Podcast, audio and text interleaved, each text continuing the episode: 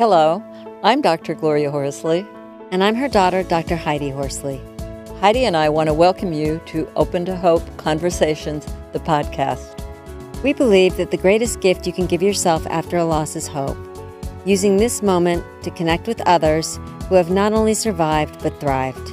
So let's get started.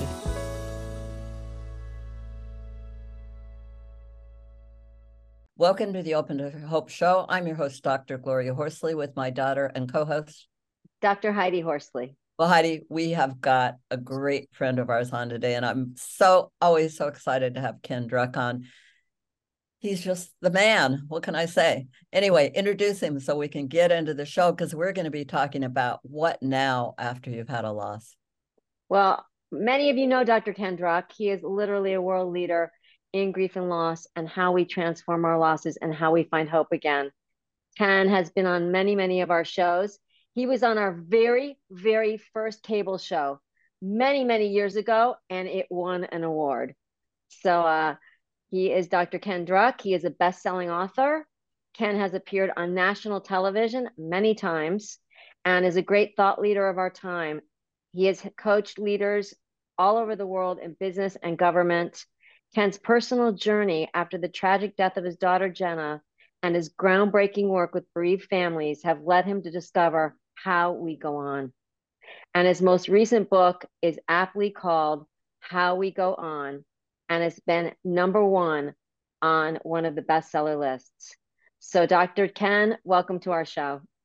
I love you guys. Can I just uh, start with that? Oh, you know, we love re- you too, Ken. I have been yeah. just so excited about being with you because every time we're together, the connection between all of us, what we've all gone through, how you guys have yeah. been there for me over the years in so many ways, and the the blessing and the honor of being there for you guys as we've transitioned through all these seasons of loss, but of love as well. And so I'm just so delighted to be with you. And I everybody I meet in your audience, everybody who follows you guys, you know, they're such treasured souls and some of them are at the very beginning and some of them are in the mm-hmm. middle and some of them are you know down the road like i just gave the the uh, keynote for the 22nd anniversary of 9-11 in mm-hmm. new york and what do you say to to those of us who have been there for 22 years yeah are, we can't look at our watches and say well it's 22 years because grief doesn't occur all of it in time. Some of grief occurs beyond time. You can't tell the heart to calibrate. So like oh i can't feel that way you know i shouldn't feel that way. That's not the way the heart works. Anyhow it's joy to be with you. It's awesome being with you. And how do we go on? I know people yes. are hearing us here you know we lost scott way 40 years ago and then my husband of 60 years died three years ago everybody watching this first of all everybody you know and everybody they know is going through some kind of a what now moment. Yeah. That's what life is. It's it's a series of what now moments. Whether it's after a loss and it could be a loss of life as we've talked about, but it could also be a loss like loss of a marriage or retirement. Ken, in all these losses, for me, one of the common themes is loss of identity. Exactly. Who am I now without my father? Who am I now without a spouse? Who am I now without a job? I mean, you know, it goes on. Without on. my faith, some of us lose yeah. faith in the beginning. It's like, how could God have done? How could this have happened on God's watch or mm-hmm. on on somebody's watch? And we're in that life is not fair. There, we're in that how do we go on moment, and it's different for each one of us. Each one of us has to come up with you know here's here's what this what now moment is for me after a loss after the kind of loss i suffered some of us you know have been with a child or a spouse or somebody who was long suffering and it actually it's a mix of feelings of oh my god thank god she or she is not suffering anymore. But i'm waking up alone in bed in the morning you know? Yeah. Right. and what about the suffering that i'm going through? How do i go on from this? And they're you know so me writing my last book was realizing you know it's everything i've been working and living to learn is is that resilience, not the resilience that comes from quick fix thinking, oh, I'm just going to plug in a positive thought, you know, and that's going to be enough. That does that's not never enough.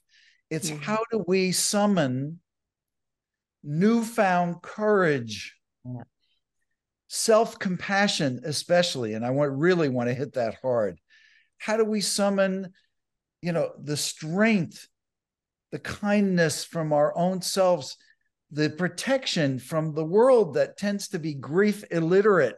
It doesn't say things that are really helpful all the time. How do we go on? How do we take care of ourselves? And that's what the whole book was about is all the things that I've learned about how we go on, starting with becoming aware that we have our foot on our throat half the time, and we need to move from that foot on the throat to a hand on our heart. Mm, I like that. That I put my hand on my heart. now. compassion, kindness. We need to speak to ourselves and treat ourselves not with judgment, impatience, blame, you know, condemnation. Uh, that we're not grieving fast enough, or we're grieving mm-hmm. too fast, or we're not doing this right. We're not with impatience, like, come on, get over it. You know, think about all the things we sometimes say to our, some of them we're not even aware we talk to ourselves. Did I really say that to myself? Did I really mm-hmm. tell myself that I'm weak or that I'm something's wrong with me because I'm grieving?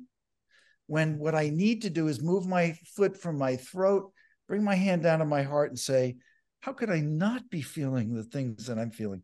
How could mm-hmm. I know exactly what I should be doing? Sometimes when we're grieving, we're grieving.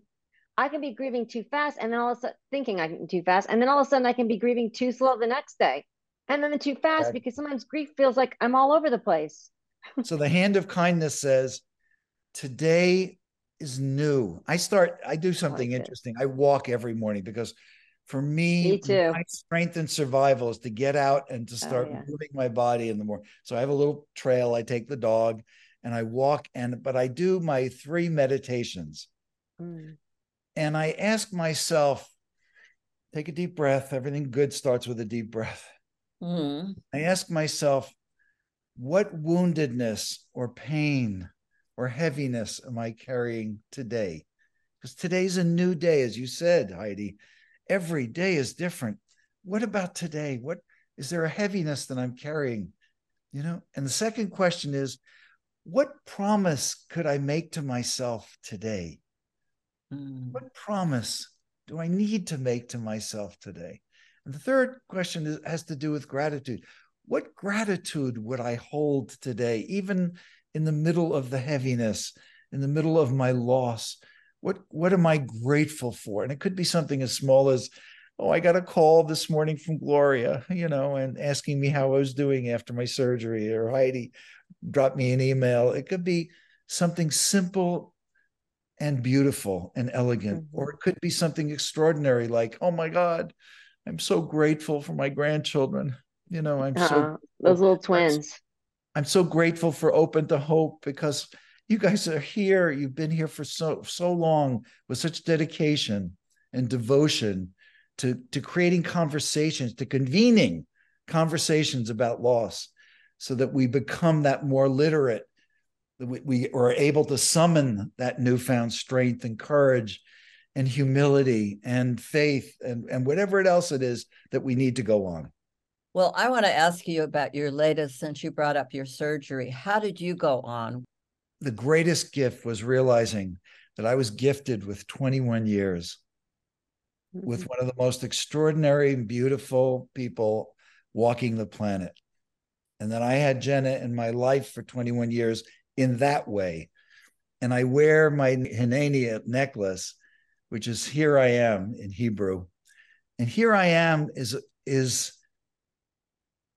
the paradox that we all go through, because on one hand, I held my daughter's body when it was when when she was returned from India where she died wow. abroad. And and I held her and I knew that she was no longer an occupant of that body. I knew that she had passed. She was gone. Paradoxically, my daughter's gone and she's right here. She has never left my side. There is a love that never dies. I invite everybody to think about it.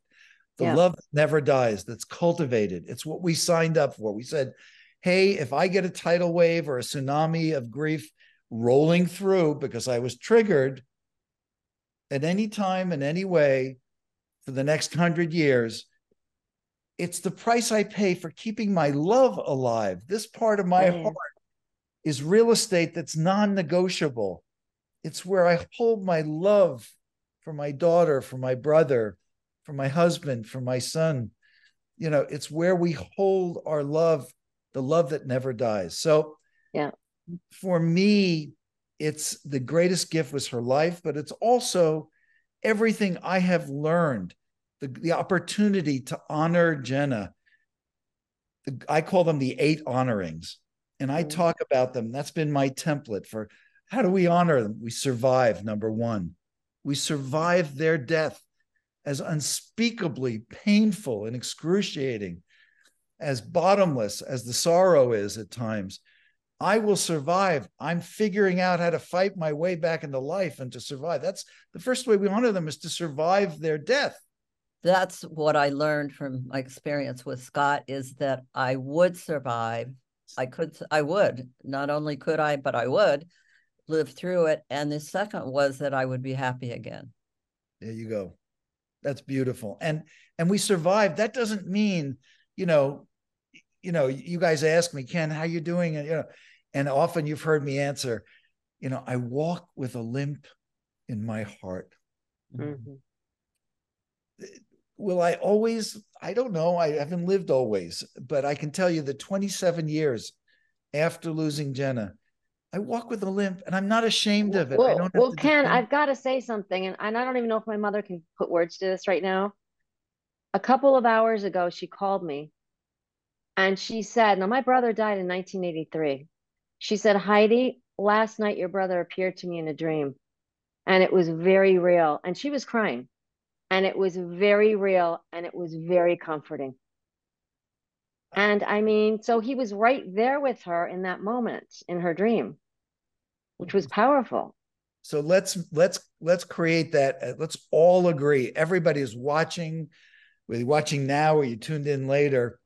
Let's all keep that hand of kindness on our hearts with permission to be human, Yeah. permission for our love to live on, whether it's through our dreams or through being triggered or through sorrow that bubbles up or sweetness and dearness and memories that Yeah. bubble up let's let's be kind to ourselves for for the rest of our time rather Mhm. than impatient what's wrong with me why am i still dreaming How Exactly. dream and that's the way because the way we treat ourselves is the way we treat who else Yeah. so if we're supporting somebody who's grieving if you're on this this podcast because there's somebody else that you're supporting just remember that the kindness you show yourself is what you project in the way you treat others.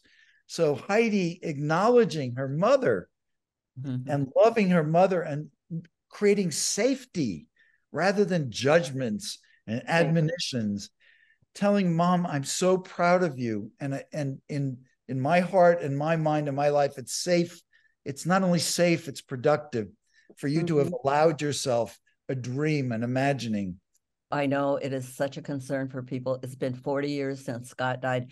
You never forget them. Mm-hmm. Yep. They will always be with you.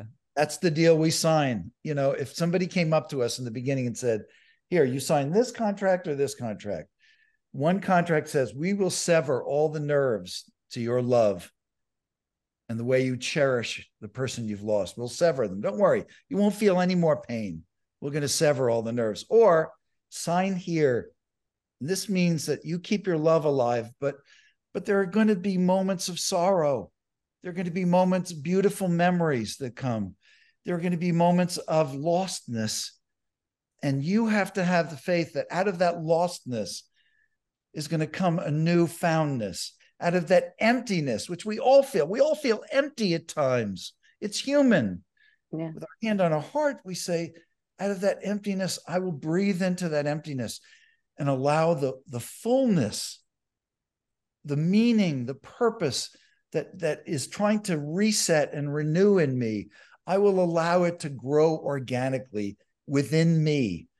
And I'm going to be patient while that happens. I'm going to be kind to myself while that happens. And I'm going to ask for kindness from other people. I'm not going to be around other people who are impatient. How are you doing today? You know, what, why didn't you call me back? You know, and, you know, we don't want tragedy groupies in our life. We don't want people with impatience in our world. We need people who can truly be with us, not who are trying to figure out and fix us, but who can really be with us, walk with us, stand with us, breathe with us, listen to us. That's what we need more than anything. And we've got to we've got to be selective. We don't have the luxury of having people who are sucking energy from us in our lives. We need to politely, kindly excuse ourselves and be with people who can support us. I love that, Ken. And you have been so supportive and wonderful to the whole bereavement world. Tell people to how to get your book and where to find you. And I know you've got lots of stuff on the internet. Well, they, I'm going to give this to here. Um, if I could squeeze it through. this is this is my new baby. Uh, how I we love it, Ken. Self compassion, courage, and gratitude on the path forward. And they uh, can go to howwegoon.com. Dot www.howwegoon.com and you can buy it in a bookstore. You can buy the audio book, you can buy the ebook, you can buy the hardcover. And by by the way, you guys love my dog. Guess oh yeah, pictured. Oh, Jack's picture. Beautiful. So, I love it. All right. Well, thank you so much for being on the show, Ken. You're always fabulous. We love you so much. I love you guys dearly. And I thank everybody for their support. I can feel you guys present. And I hope in some small way we've, or big way, we've touched your heart. And thank you for inviting me into this beautiful liv- living room, Heidi and Gloria and Heather and now Rebecca, Paige, and, and the whole family that that gives this gifts to all of us. Thank you. Ken, thank you so much for being a lifeline for so many out there who are not sure how they are going to go on. But mm-hmm. eventually they will because they are holding on to you and your what you have done with your life. So thank you. And I know Jenna is your North Star and your guiding light. Thank you. Thank you. Love and to you guys. Love yeah. to you. And thanks everybody for joining us on the show today. And Heidi, I always and I always want to remind you that if you've lost hope, please lean on ours until you find your own and God bless. I'm Dr. Heidi Horsley. You have been listening to Open to Hope, the podcast. You can follow Open to Hope on Facebook, Instagram, and Twitter. To learn more, visit us at opentohope.com and go to Apple Podcasts to subscribe. I'm Dr. Gloria Horsley. Join us again next week for another Open to Hope conversation, where we invite you to lean on our hope until you find your own.